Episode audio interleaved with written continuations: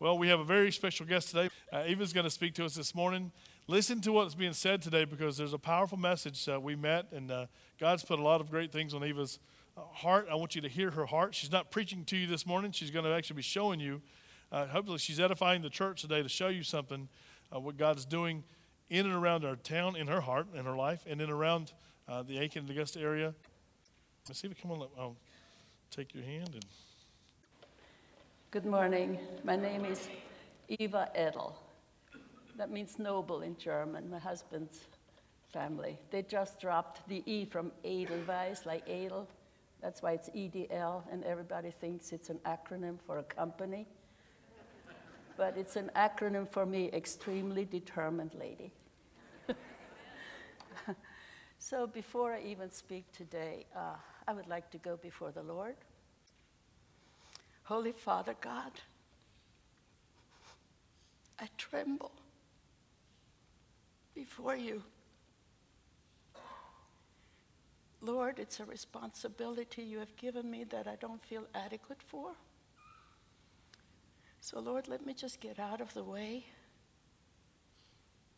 And by your Holy Spirit, speak through me, Lord, and minister. Have your way. Lord, I cannot give anything that you do not place in me first. So I totally depend on you.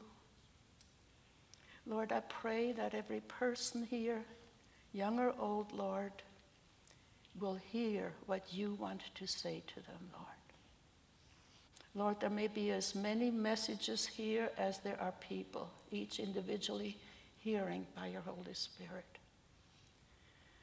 So, in Jesus' name, dear Father, I trust you to do your work, and may there be, may there be much fruit afterwards. In Jesus' name, amen. Pastor, I really feel, I, I just sense when you asked me to, to speak today, that uh, I should uh, share some of my testimony as a child in the concentration camp and during World War II. And um, hopefully, the adults, at least here, will be able to connect the dots with, with what's happening here in America. You know, it says in the scriptures in, in, in 1 Corinthians chapter 10, verse 11, that um, we, the, whole, the Holy Scriptures, which meant then the Old Testament, the New Testament wasn't written yet, that in the Old Testament, uh, as we read it, the examples that are given are for our admonition. Well, I hope that the Lord will use my story kind of for, for people to, to learn what to do and what not to do and hear the Lord in it all. Um, where do I start? I was born in what is now called Serbia on the Balkan Peninsula, used to be called uh, Yugoslavia then. We had a king in those days in 1935. Um, to ethnic German people who had settled there in the 1700s. It belonged to the Austro-Hungarian Empire to start with, and then after World War I, things, uh, the whole country was divided up into Romania, Serbia, uh, Yugoslavia, and all the other countries. So that's just the background. I had a rather calm childhood until 1941. Uh, we heard rumors, you know, but we only had radios. And in, in 41, it's the first time when I was uh, introduced to some uh, difficulties because the German and the Hungarian, in league with one another, invaded Yugoslavia then. And my ch- first childhood memory is having an airplane come and shoot, and, uh, and I'm hiding under the table. Um, it was just that the Nazis had invaded. Uh, they came through, and we didn't suffer through it all. We had fairly easy life still. Life went on. Uh, there were rumors starting of atrocities happening by all the, the, the, fighters in Yugoslavia that were fighting back against the Nazis and the Hungarians.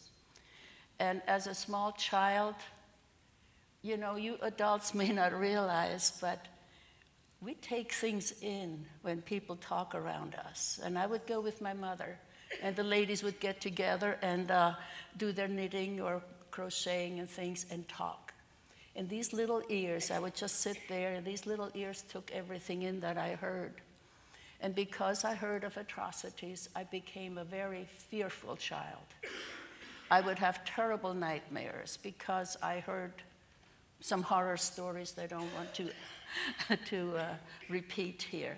And would find uh, myself having nightmares that were so real I couldn't take, tell them apart from daytime experiences. And the Lord is so good. He knew, He knows ahead of time what, whether we're going to come to Him even from all eternity and what would happen to us in life. And in His mercy, when I was uh, eight and a half years old, I was told the gospel. First of all, I was taught the Ten Commandments and recognized myself as a sinner. Had I gone into the concentration camp being as fearful as I was before, I would have not survived, or if I had survived, I would have come out insane, I believe. Um, but see how God is merciful. He sent a little Catholic nun who loved Jesus. You know, they're born again Catholics, and they are baptized heathens in the Baptist church, too. anyway, this, this dear nun, she taught us the Ten Commandments. We need to know the Ten Commandments to recognize ourselves as sinners. That's why the government took the Ten Commandments out of school. And what we are seeing now is the result of no right or wrong. But I knew this little eight year old girl was a sinner and on her way to hell. But she also told us the good news of the Son of God coming to earth and become a human being like myself and that he would take all my sins that I ever committed or will commit on himself and pay the penalty for it. And I was so grateful. But then she said something that I never forgot. God's blood was in Jesus because he is the Son of God. Later on, I found it in the book of Acts they were, we are purchased by the blood of God. She said, because he was God's son and his blood, the life is in the blood, he gave his life for me. And since he gave all his life for me, he poured out every drop of his holy blood just for me. And I fell in love with my Jesus. First, I repented because I was afraid of going to hell. But then I fell in love with him. And I never, ever wanted to sin, honestly. I would sometimes pray, Lord, before I sin again, please let me die first. Because I felt, well, if I do something wrong and my big brother would always get punished for what I do, would I keep on doing wrong? I wouldn't. And um, maybe that's one way how we can tell if we're really born again. When the, the the, Jesus, the Spirit of Jesus Christ that says, Your will above my will, Father. If we don't have that in us, that desire, maybe we're not really born again. Something to think about. Anyway, praise God. It also says later on, I didn't see a Bible till I was 23 years old. So I learned all what God did later on that's in the Bible, actually. Um, it says in Hebrews that we are delivered from the, the, the fear of death. Pastor, I can't quote it, you know. Uh, that's what happened to me. After I was born again as a nine year old, it was when, shortly before my ninth birthday. Uh, when I was born again, all of a sudden that fear of dying disappeared. And in my childlike mind, I figured, well, if all that cruel stuff they had done to some of my people already during the war would happen to me, well, it wouldn't last forever. Either they would stop torturing me or I would die. And if I die, I'm free. Only, only pain in hell is forever. and so that's how I got through things, even during the war. Well, to make a long story short, towards the end of the war, um, the, the Nazis and the Hungarians were driven back by the Russians. That's when our real trouble started. Um,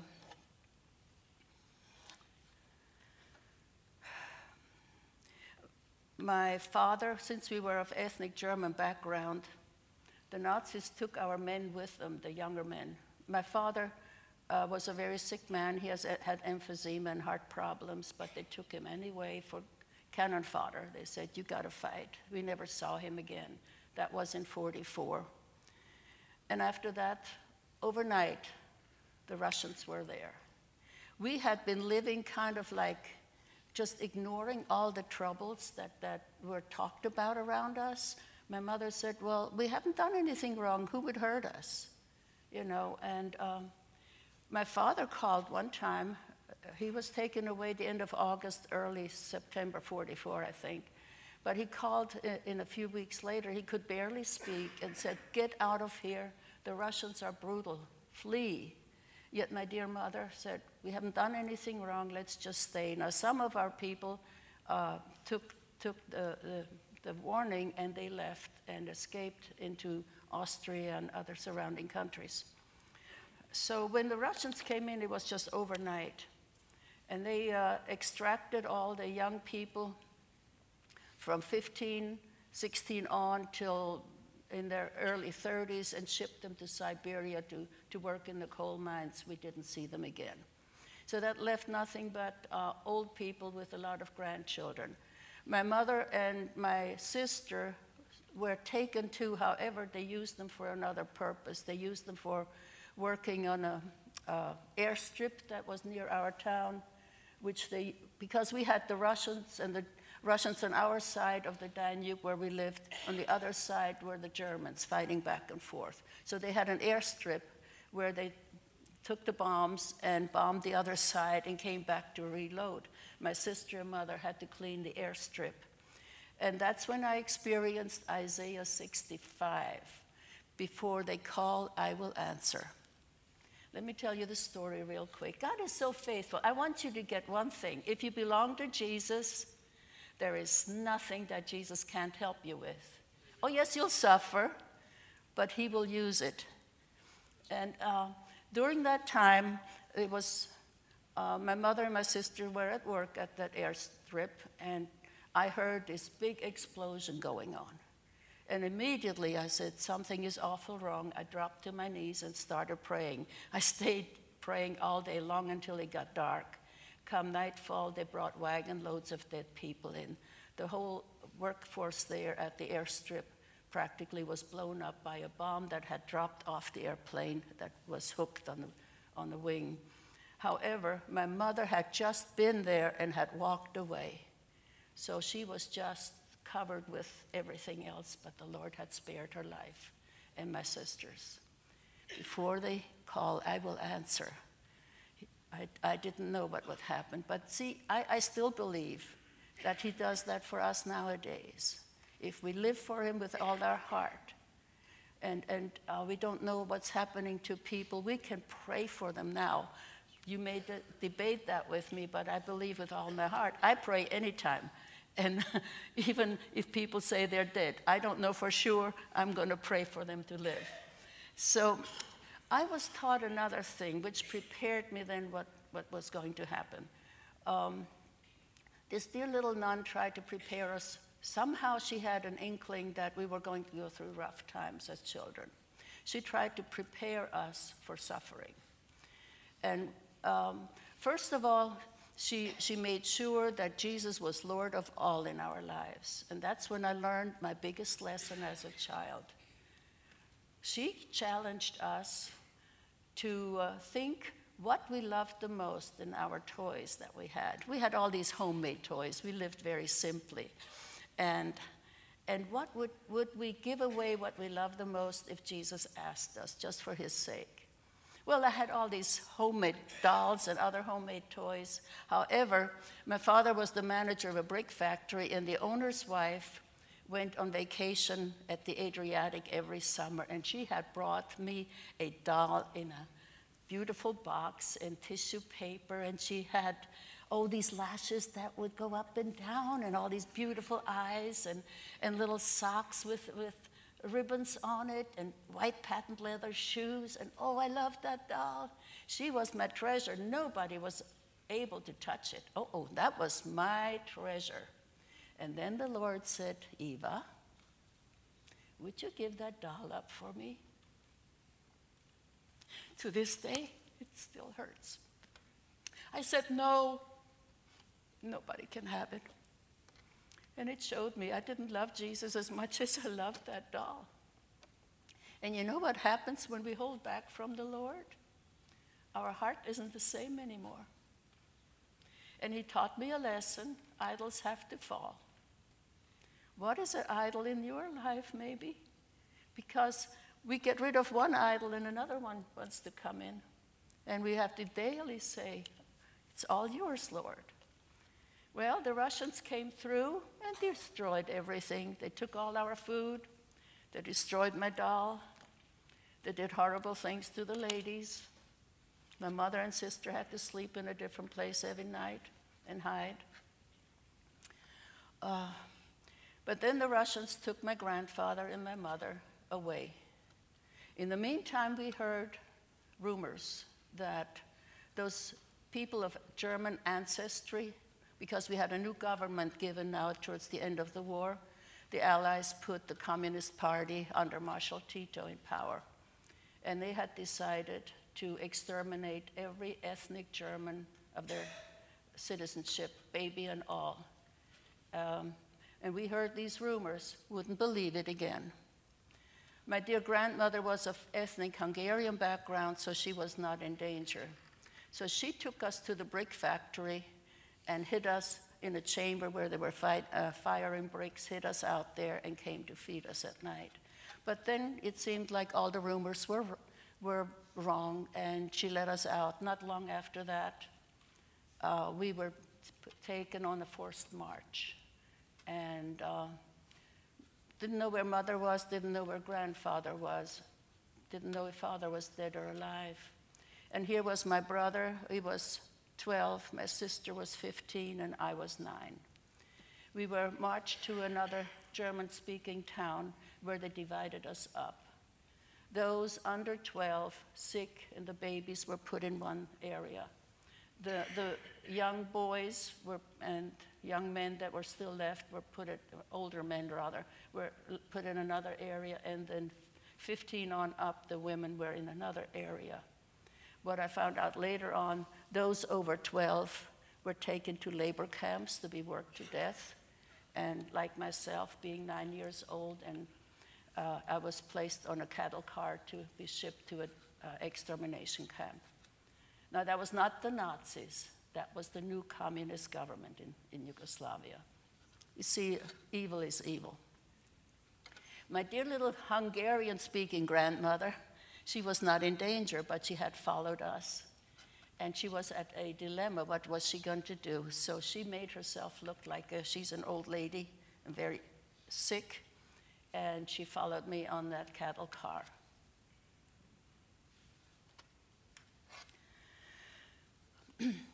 they uh, shipped us to a, an evacuated town uh, uh, uh, where ethnic German people had lived. They had taken everything out except put about an inch of straw on the floor.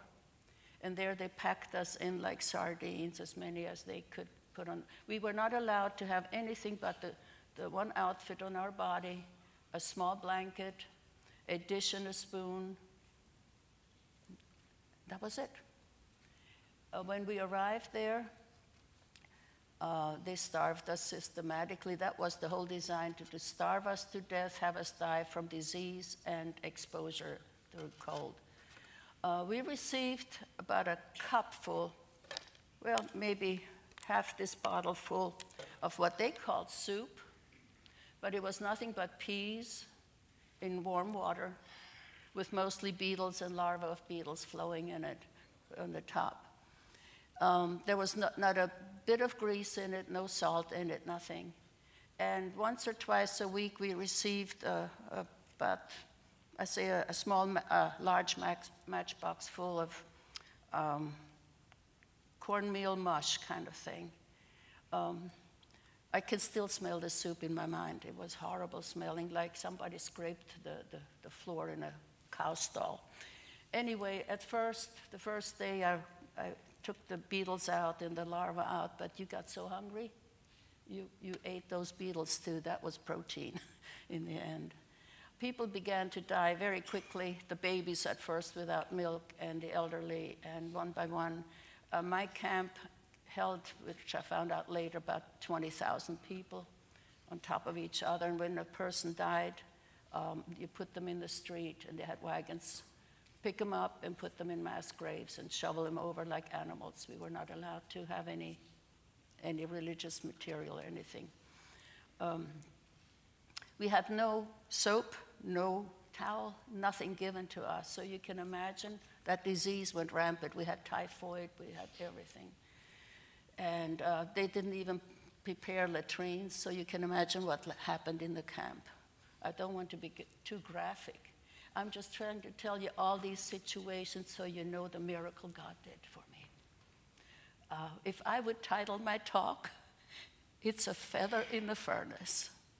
I got singed, but I didn't get destroyed, and only the grace of God. Anyway, um, I got very sick. Uh, I got scabies.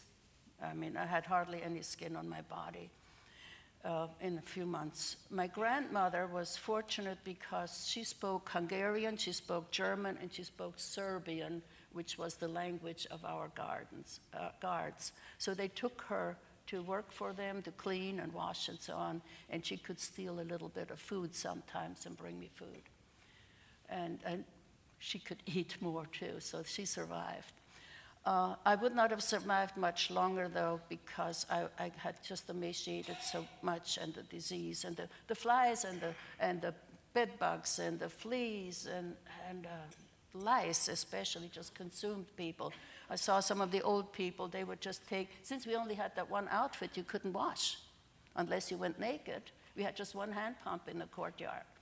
And so the old people would just take their spoon and go into the seams and just scrape the lice out. That's how, how we had to live. It was filthy as can be. But that wasn't the worst. It was the atrocities done to the people, especially the young, younger women. And, and anyway, um, my brother was brought to me. He had, um, he had gotten sick. He had uh, and was brought to my camp to die. So we, the two of us were together. And then one night, uh, there, there's somebody that showed up in my room and said, Eva, I'm your mother. But there was this skeleton standing in front of me who didn't look like my mother. She was a chubby little German lady. That's what our men loved. You would love it, ladies that want to lose weight. And my mother had, you know, was nice round. She showed that she was well fit.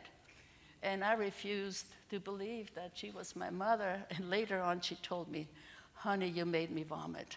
She said when she came near to me, she got one whiff of this rotting flesh and ran out. but uh, she took one look at my brother and me and decided that we wouldn't live long unless she got some food to us. Now, our camps were very primitive. Our guards couldn't read or write, they were totally illiterate. We used to joke if they wanted to count and got past 10, they would have to take their socks off.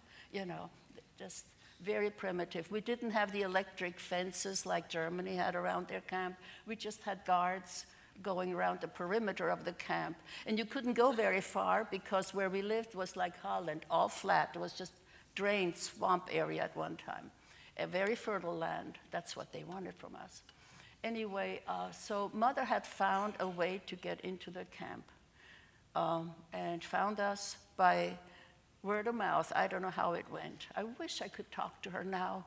You know, you, you don't ask questions when you're young. We're too busy to survive after it all was over. Anyway, um, she went to the surrounding farms and got some food and started. See, the people around us were all against what was done to us. They were all pro life,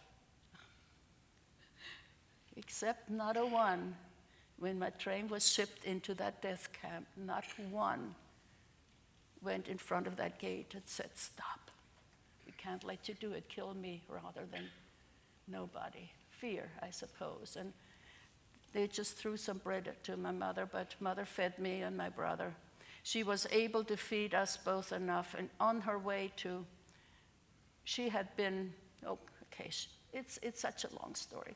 Uh, she had escaped from the Russians and, and found out about our camps and determined before the Lord either let me find my children, Lord, or let me perish.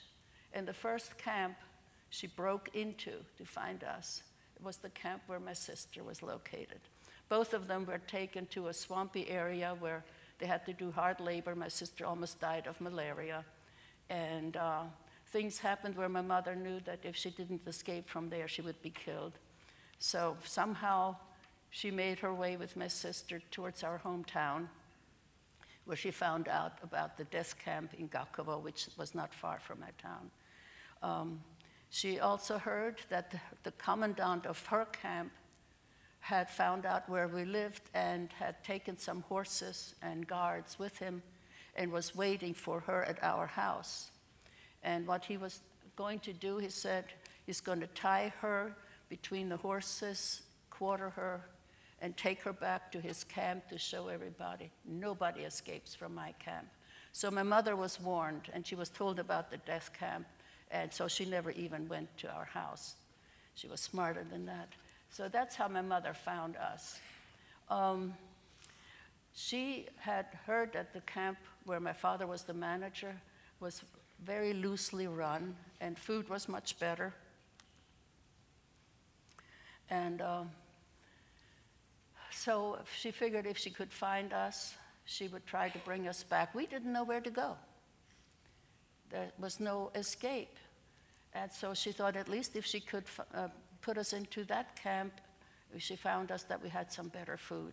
Anyway, she had us ready able to walk again, and one night we broke out of the camp. She couldn't tell anybody because then, uh, if somebody tortured them, they would let them know where we are.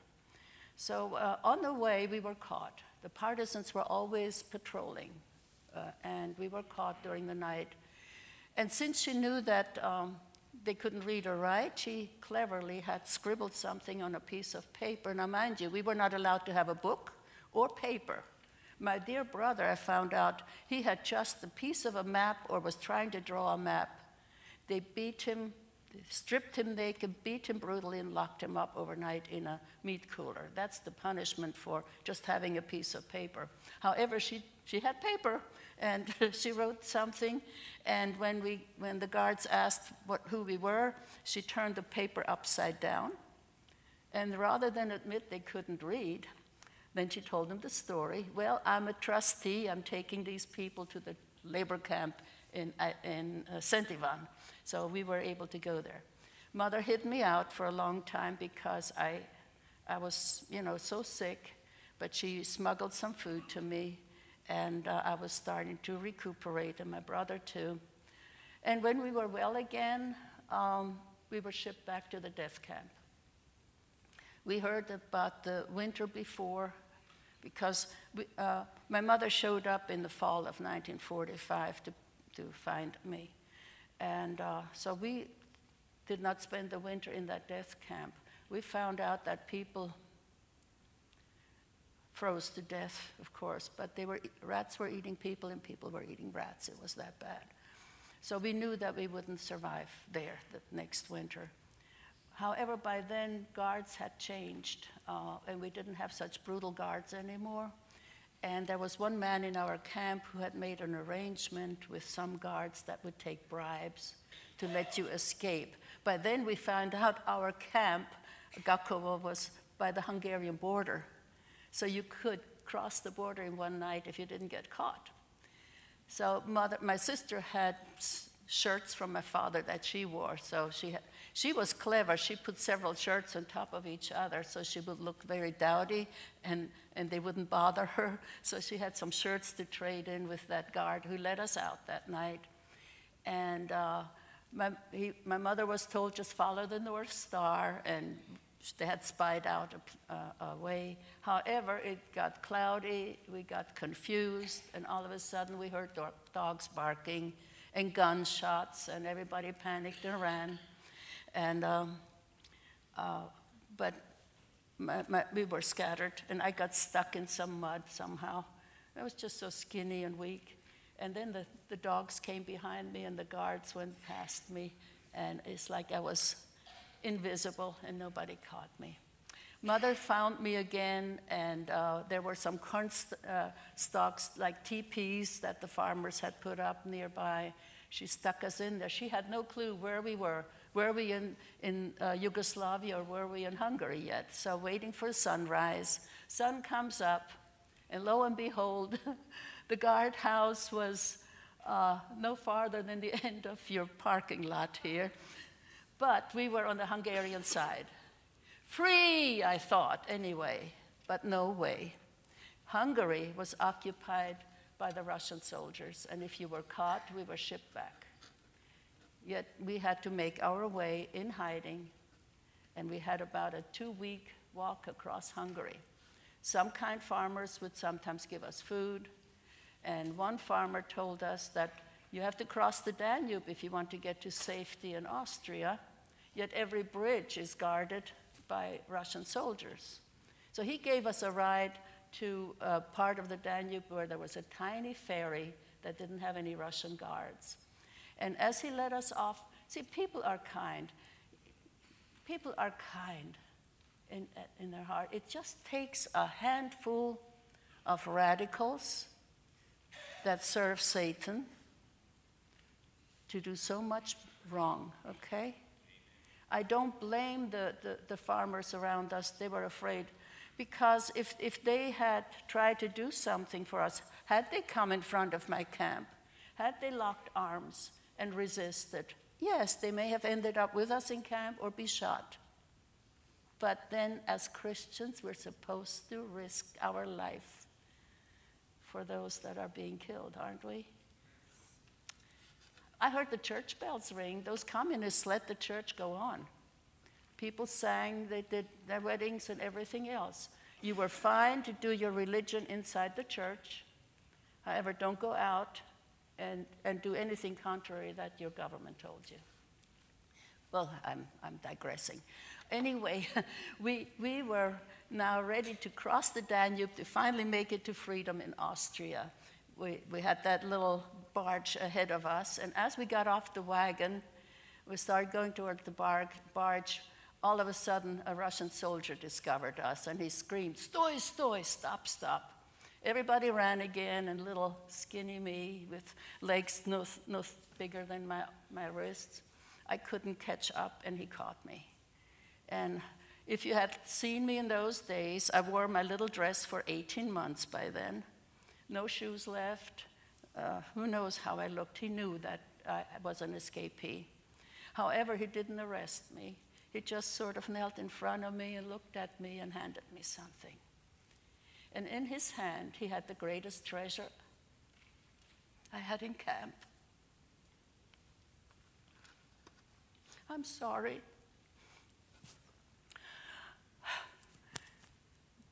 Uh, I, I was taught to pray I, I knew two songs. One was Fairest Lord Jesus in German, and Oh Great God, I praise your name.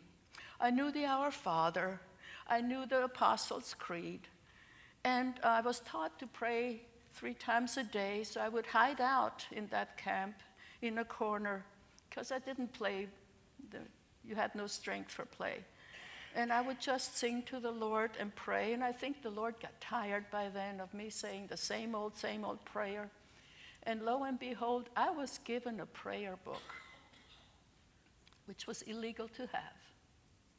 I had only two years of reading, but I worked my way through that book. That was my greatest treasure, and I had tied it to my waist. And apparently, when I got off the wagon, it fell on the ground, and the soldier saw it and, and but he didn't arrest me. He handed me the book and shooed me on. I think he probably had a believing little Russian grandma at home. Who knows? Anyway, that book was my lifeline. That was so precious, more than food to me. You know, uh, if you would have said, Do you want to give up that piece of bread I have for you or that book? I think I would have chosen that book. And uh, there was one prayer in particular because it reminded me of my doll. Uh, and the prayer, I learned it by heart in those days. It essentially said, Lord, break open my heart and see if, it loves anybody more or anything more than you. Then I give you permission to tear it out of me. Should I even cry and cr- complain, Lord, and beg you to stop, don't listen to me. After I've cleansed my heart, and I was thinking of my idol, take all my idols out. After you've cleansed my heart, plant in my heart your, your cross and your crown and close it up again. After that, dear Lord, teach me to love you more and more each day till I'm finally able to die out of love for you. I never prayed once in camp, get me out of this mess. Didn't think about it. One thing I was afraid of is to die with sin on my heart when I saw the Lord. Seriously. I mean, I was just a child that did what children do, believe what they're taught. So, anyway, um, we made it across the Danube on the barge, got, got to a place we had to cross the Austrian border now. Again, my, my dear little, she was only five feet tall if she was that. She was just incredible. She, she clocked the guards, and then at the right moment, we broke through and we finally made it into Austria. Freedom. Poor Austrian people after World War II. That was now in 1946 in the fall. See, the war was over and we thought they would let us go again. No, they just had begun to exterminate us. Those camps had not been open until 48 when everybody was dead. There were about 5,000 children left. There were some small ones left. They, they distributed among the population and made good communists out of them and about 5,000 that were left, they were gassed in a sugar refinery because they remembered who they were still. But anyway, uh, we got into Austria, and those poor Austrian people didn't know what to do with us. It was occupied by the English soldiers because after World War II, uh, Austria was divided up between the French, the Russians, the, the English, and the Americans. We ended up in the English zone. And so the English uh, had old prisoner of war camps that they prepared for refugee camps. So they put us on a train and shipped us high up into the Austrian mountains into one of those refugee camps where we were given a sack and they, uh, we were sent into the woods. We put leaves in, that was our mattress. And uh, we spent eight years in that refugee camp, my, my mother, sister, brother, and I, before we came here as refugees in 1955. So um, this was the promised land here when I came here. I mean, I didn't know what ice cream was and all these wonderful things. Um, but America was so different then than it is now. You could leave your door open, we had a veneer of Christianity. I don't know how many real Christians were here, just like in my hometown, everybody went to church. You know, it was just a, a veneer. However, but uh, uh, still, you had the Christian ethics and, and ingrained in our people. And you know, in my camp, people would steal from you if you left some food, if, if you had a piece of bread, but they wouldn't kill you for it. Watch out, America, now. Uh, just, just a warning. Anyway, um, came here, and uh, soon I, I, realized that this culture was changing. And I became concerned because I saw the, the, the precursor of what happened to us government deciding that they could be like God and decide who lives or who dies. And I started to speak out even before abortion was uh, legalized in 68 when I heard the first time the word, I didn't know what it was. And so um, I, I, started to speak out already, embarrassed my husband. I met him here and uh, embarrassed him all the time because it was on my heart. After all, I experienced what it is when a government decides it is God and it has the right to destroy human life. And so I tried to warn. And if I know a lot of church people go to the abortion clinics where I am. I've seen a whole youth group bus take with their church shirts on, take a girl in. So if there is somebody here that is post abortive or has helped somebody, please don't think I'm condemning anyone. I really don't. I, am sorry it happened because everybody I talked to, post abortive ladies that have found forgiveness, they still wonder what their child would have looked like.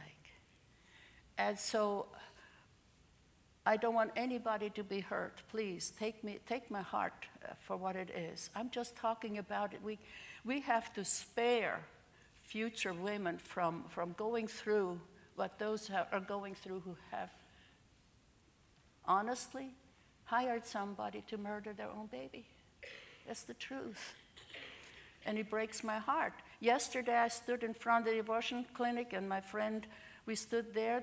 Um, he killed 40 little babies while we stood there. And like this prison commandant would have quartered my mother, well, that's what this guy does. And it's just called, you know, a procedure. We can't let this go on, people. Uh, we have to do something. We love Jesus. You know, I, I can barely stand there because in past years, I've been at this now for 28 years. I, I usually went with people that were willing to just place their body and interpose, placing their body in front of the doors, like my prison camp, and say, You'll have to go over our dead bodies before you can dismember those little ones in there. Been dragged away, I've been in jail 40 sometimes, and uh, these jails are a country club compared to what I already experienced, and people got saved every time I got in there. Anyway. but seriously, I beg you, get involved.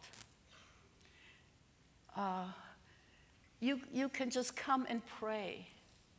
I mean, you, you just come and observe at first what we do.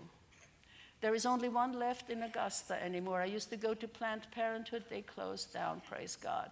Now I'm going to the uh, Preferred Women's Clinic in, in Augusta. But he's open five days a week. He kills babies five days a week. And out of sight, out of mind. It's so easy to forget and get busy with our lives. So I beg you, uh, seniors, I would love I used to call my seniors when we would go in and lie in front of the clinic doors. I used to call, call us the geriatric brigade, but um, I'll call you uh, Silver Eagles. How about the Silver Eagles come to the clinic? And we have a counselor there. You don't have to speak anything except to the Lord. And just observe it changes your life when you have to stand there helplessly, knowing what's going in. I can barely hold back. I just want to go and say, tear me apart. But just for myself to go there, it would just create a scene and nothing would be accomplished. Someday, again, there will be people. I have some friends that are willing. Uh, we will have to just block these doors, front doors and back doors. And but the first time I went for a rescue was in Atlanta when I found out there were abortion clinics. And I said to my husband, honey, that's what people should have done for me. May I go? So I jumped on the bus and I was the first to arrest. But uh, there were 6,000 churches in Atlanta. And we called out and said, please come. If just one person comes from each church, you get a slap on your hand, maybe pay 50 bucks fee, and go home. The next person gets a slap. Can you imagine these clinics in Atlanta? They would have closed within two months. Churches wouldn't even, there were some churches with 6,000 members alone, you know, but nobody came. It's all right. Um, but we have incurred so much guilt as a nation. There is such a thing as blood guilt. If, if you listen, uh, uh, read already in the book of Genesis, you know, uh, uh Cain's uh, killing Abel, The innocent blood cries out to the Lord for justice. And uh, in, in Deuteronomy 21, even if innocent blood was shed and people didn't know about it, the, the one that was closest, the community that was closest to the shed of innocent blood, they had to measure and go there and say, Lord, declare, Lord, we didn't even know it happened. But they had to do a sacrifice of repentance before the Lord to cleanse the land of the guilt of the innocent blood. Our nation has shed just through surgical abortions, 60 million babies' blood. And that blood guilt is on our land because it has been legalized. See, before, abortions happened throughout history, but it was a personal sin, personal blood guilt. But now it is a national sin, and it involves all of us. It will affect all of us.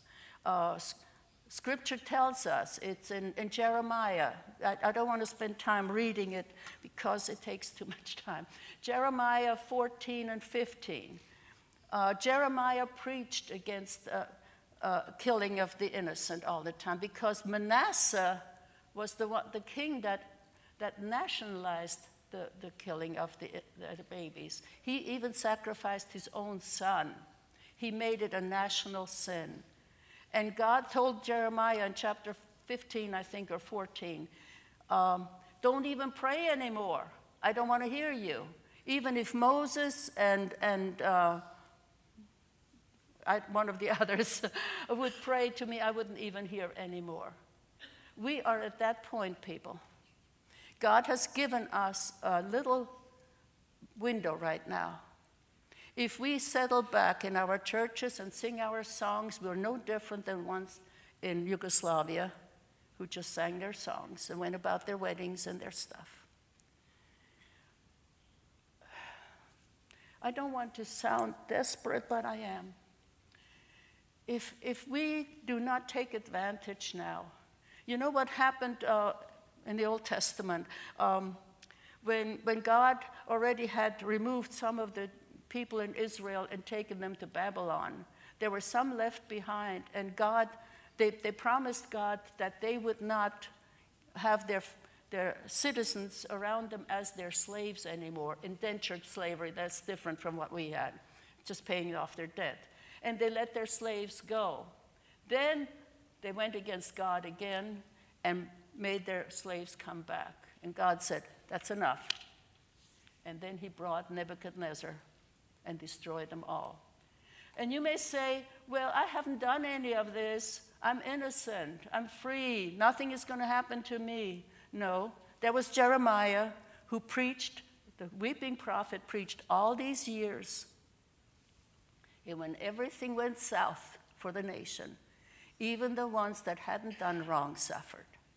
Poor Jeremiah and his, his uh, servant Baruch they, they went into exile with him and suffered. And Baruch complained. It's in chapter 45 of Jeremiah. Baruch complained. And then the word of the Lord came to Jeremiah, and that's my Eva version because if I read it, it takes too much time. He essentially said, So, Baruch, when I'm judging this nation, what do you want? You want houses and fields? Be glad I'm giving you your life. And I wonder if I'm alive if my mother was able to rescue her family because she tried to rescue others from the death camp. She rescued one old lady. I mean, when she had me in, in, the, in the work camp, hidden out, she left again to go to the death camp and, and tried to get my aunt. My aunt was too afraid to come. But there was the, the owner's wife uh, of the brick factory in that death camp, and she begged my mother, Would you take me to the work camp because my husband's there and I want to die in his arms. My dear mom carried that dear old lady on her back all the way to our camp, and that dear lady survived. She tried again, and here I feel guilty because I didn't want to lose my mommy, and I begged her not to go. It was a Christmas, it was a big snowstorm, and she went again trying to, to try again to save somebody, and she couldn't get through the huge snow drifts and had to come back. But I believe God honored that. She was a rescuer. My father rescued a Serbian soldier when the, when the Germans came in. And, and so I believe my parents laid the groundwork for us to be spared. Perhaps if you stand up for the unborn, God may spare your children or your grandchildren. We're on a, uh, on a, on a slope already. Oh. We're on that slippery slope. Uh, we're killing the babies now, but secretly they're already killing the elderly. Remember Terri Schiavo in Florida? She, she, she could eat, but her husband had gain, gotten $2 million because uh, he blamed the hospital, and so he had a girlfriend, had a baby with her, so he decided his wife wouldn't want to live like she did, and, and they started starving her to death. I went down there, got arrested for that too. I tried to take at least a cup of water to her. I know what it's like. But they just grabbed me and slept. But a lady got saved that night, and, and uh, so mission accomplished there too. Anyway, the next thing is now it will be the handicapped. Already there, the intellectuals talking about post abortion, post birth abortions. You know what that means? Yeah, at, at um, killing them afterwards. If you don't like them, you give them they're talking about two years and a half you can take. Now they're talking about five years if they are mentally not right or whatever. They're not persons. You see, they came up with a new criteria. It, they can't deny anymore it's a human life. Human life starts at conception. Read the Christmas story. Mary conceives, rushes straight to Elizabeth, who is six months pregnant. Mary just has one little cell developing and it says, all of God is contained bodily in Jesus. How can all of God be in one cell? Blows my mind, but I believe it. The Bible says it. Is Elizabeth, six months old baby, gets filled with the Holy Spirit, like the scripture says, and jumps. And Elizabeth, by the Holy Spirit, bows before Mary, the mother of my Lord. The mother of her Lord was only contained in one cell, all of God. How can we say it's not a human life? Well, biology tells us that, goodness. So we are playing these mental games. And now they're saying uh, you have to be a person. They're talking about giving personhoods to, to, to robots because they can think, okay? They can, they're so smart. But if you are handicapped mentally, if you're physically handicapped, they call about pre persons or post persons. A pre person is one that doesn't think clearly after they're born for till a certain age. A post person they're talking about is somebody like a, a senile person, an Alzheimer person. These are now post persons. It's all been set up, people. We, you know, I remi- reminded of my people, just so busy with our lives. Oh, nothing can happen to us. And now I kind of see it. It's, we were like little mice with just the grains in front of us.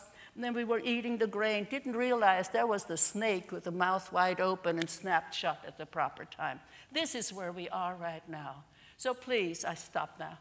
Please, I want everybody here just take the time out one time to come to that clinic and stand for life and say, Lord, I'll do anything. I mean, there's so much we can do, but stand there first and make it real by knowing they're tearing little ones apart while we are standing there helplessly. We can offer help. We can adopt the babies. How many times I have even said, I'll go to the lawyer with you right now, I'll take your baby. We can do that. And things like that have happened. But we got before Lord, before the Lord, we have to finally say, Lord, here we are. Take my life, whatever it takes, whatever you want, I say yes. Just show me, and I'll do whatever you say. No holds barred. Jesus' name. If any questions? Little ones, do you have any questions? Yes, dear. What you do when your mother and your sister were gone? Uh, I just talk to Jesus all the time and I depended on him. He was, he was my mommy, he was my daddy, he was everything to me. And That's the wonderful thing, honey. When you truly belong to Jesus, He will take care of you.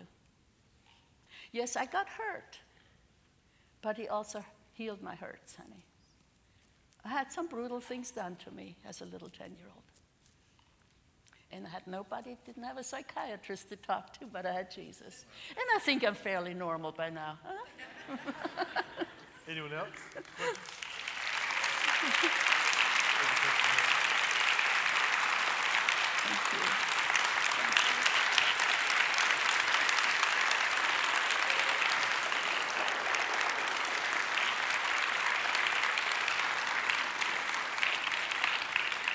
There was a question back here with uh, Nevaeh. Did you have a question? What's your question? Yes, I do. And guess what?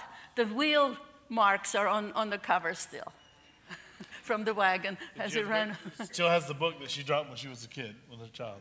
Yeah. Well, I got a Bible when my brother came back from the army in Korea and brought me a King James Gideon Bible. To me, it was Greek. My English wasn't that good. But boy, that's. Amazing. Uh, my mother died when she was 62. My brother died when he was 72. My sister is uh, six, uh, 88, 87, uh, and she's alive. Oh, yes. She started a ministry to the gypsies in, in Romania with her husband. Oh, yeah. yeah, my brother was kind of late in coming to the Lord because he was kind of bitter. He would tell me, So, where was your God, Eva, when all this happened? But I was able to lead him to the Lord just two weeks before he died. There's a question here. Questions. Were you ever re- reunited with your grandparents? Uh, yes. They let my grandmother go when my mother showed up because they had no qualm about her, you know. She was not German ancestry. So um, she went home, but all her stuff had been robbed and had to start from scratch. My grandfather even got away from the Russians. So the two of them were in Yugoslavia until, well, he died there, but my grandmother uh, was able to emigrate to Germany, and I was able to see her there in 78. My sister and I went there and uh, found a nice nursing home for her. I had her here, but we couldn't keep her. We had no insurance. And so she, Second question. Are you at the clinic Monday through Friday? I wish I could. I, uh, starting last October, I can't drive anymore myself, so I always have to have a driver. In fact, if there's somebody who'd like to take me on Friday,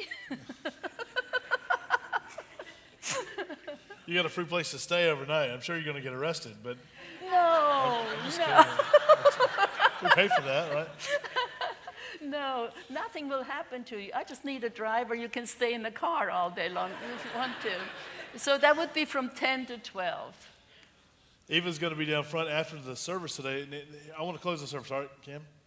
Um, what, like, when did you start knowing that you were so, willing to get arrested and stuff like that for, um, Your boldness. When did you get bold and know- know that you're willing to be arrested for the cause? Always, it just didn't have the opportunity till s- 1988 at the clinic in. in uh, well, I used to smuggle Bibles. I did all kinds of things because the Lord said, "You do for whatever you do for the least of these, you do for Him." And my heart was always, even as a 12-year-old in Austria, I heard about the leper colony, and my heart was I was going to be a missionary to lepers and live with them. Well, now I'm ministering to the other lepers that nobody wants. She's got an extensive story of smuggling Bibles into Russia and different things. So she, God's used her in a powerful way, just in the unique time that I've met her. One thing that she does have that's unique, she didn't mention about the lady. Tell her really quick, briefly about the woman, Okay, the woman quickly. that's in your shop. Okay, in 1968, I didn't know about abortion. I took an English course, and the lady said we should legalize abortion. I said, What's abortion? And she said, Stopping a pregnancy. And my response was, I mean, instinctively, that's murder. You're killing a human being, okay? And it wouldn't leave me after that. So I would talk to everybody, embarrass my husband, like I said. Anyway, at that same time, I didn't know that the Lord will really speak to you like He does. But at that time, all of a sudden, I had this vision in my, my mind that I was supposed to create a sculpture uh, out of sheet metal in welding um, of the whole deception that Satan does. I call it uh, abortion deception. Like in the Garden of Eden, the serpent coming around the tree, lying to, lying to Eve, and have her do whatever he wanted her to do. And, and the sculpture basically is um, the serpent around the tree, the woman standing there, and, and he's lying to her that you have the right to be God and decide what's right and wrong for you. So therefore, she's listening to him, and he talks her into killing her own baby. And, she, uh, and his, while her eyes are on him, just listening to the lie, his eyes are zeroed in on the blood sacrifice that he's getting. And she sort of just nonchalantly offers that baby to him. The baby's arms are out like that because whatever you do to the least of these, you do unto me. You're crucifying him anew. And uh, all these years, after 68, I, I tried to get started, tried to get started, never could. Now, 48, 48 years later, I finally uh, created, well, with the Lord's help, that eight, eight foot tall piece of sculpture. Uh, weighs about 500 pounds, and I'm going to be 82 soon. So that's a miracle. but uh, the Lord, the Lord showed me twice I needed to do it, and I was going to obey at any cost. In fact, there was one time I was in the hospital, looked like I was paralyzed. I said, "Now how am I going to do it in the wheelchair?" so, so when God tells you to do something, just do it. My motto has always been like in in um, Galatians 6, I think, at the end of Galatians 6. Uh, whatever opportunity, when you have opportunity to do good, do good. And uh, I didn't say, oh, Lord, you want me to do this? No, I always ask, is there any reason? The Bible says do it. Is there any reason you don't, don't want me to do it? So that's how I live. How much welding experience did you have? None. So I, I heard about her, her uh, the thing that she'd built, this the sculpture, on the radio several weeks. Uh, I don't know how, what Christian radio I was listening to. So I imagined the sculpture and said, that's, that's interesting. Heard her name. And then uh, we got connected uh, just a couple of weeks ago, I think it was. And they said, Pastor, you need to know about this lady that lives in Aiken. Shared the story. I was able to go by the house, Eva's house. And the sculpture, it, it belongs in a museum somewhere. It's a very beautiful piece. I was thinking Tin Man off the Wizard of Oz, kind of welded together. She never had any experience, it's so much more than that, and it does speak volumes. And, and I don't know how God's going to use it. It's a, it is, well, it's a, it's a it's a God ordained piece. I believe it. It speaks volumes when you see this thing. Uh, I say this thing, this sculpture. It's amazing the, the the volume of the witness that it has in and of itself. Well, today, listen, I want to pray for Eva and, and the work that she is to do. And God's called to so many of us, as we talked about our place in ministry. This finishes our series in place of where is your place in the church. It does begin in the local church, but also it goes outside the doors of the church. We cannot, we cannot, must not keep ministry just within the church. And uh, let me read the scripture that's on the front of your bulletin. If you'll take your bulletin today, and uh, the scripture we put there, Psalm 139. And if you'll stand with me as I, as I read this scripture, um, I want you to think about the words we've heard today. I know the children are here, and we say this is painful things for us to hear. These are real things that are happening in our neighborhood, in a neighborhood right near us. Let me read this. The Bible says this Psalm 139, beginning of verse 15. For you created my inmost being, you knit me together in my mother's womb.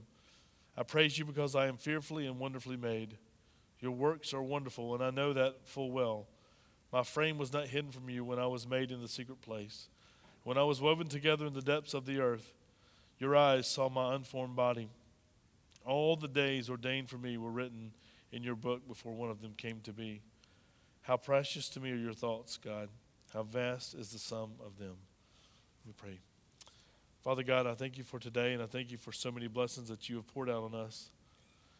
Lord, as we stand in your presence today, we stand as witnesses to what we've heard, and Father, what we've understood, and some things we didn't know, and some things we learned. Father, as we speak to different people who have histories of things we know nothing about on the other continents around the world, Father, that's a history lesson for us. Father, for here and now, the, the ministry and the opportunities that you've given us right here, right now. Father, this is not a history lesson for us. This is actually a call to action for us. That we would be more than just um, warriors in the Word here at church, but Father, we would put that Word in action. We would engage our lives.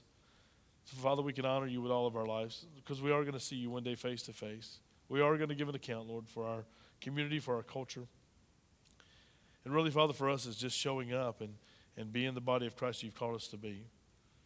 Pray for Eva that you would continue to strengthen her and give her courage and let her be that banner, that Deborah that was in the scriptures to lead out, to call us to arms, Lord, to honor you in all that we say and all that we do. I thank you for today. I thank you for what we've heard today. I don't like what we've heard today. It's very hard words. Father, we need to hear these words and be challenged to, be the people of God you've called us to be. Father, would you give us wisdom for the day? Lord, would you anoint us, Lord, with the power of the Holy Spirit to be the people of God you want us to be? Lord, let us be obedient, standing at the gate. I pray in Jesus' name. Amen.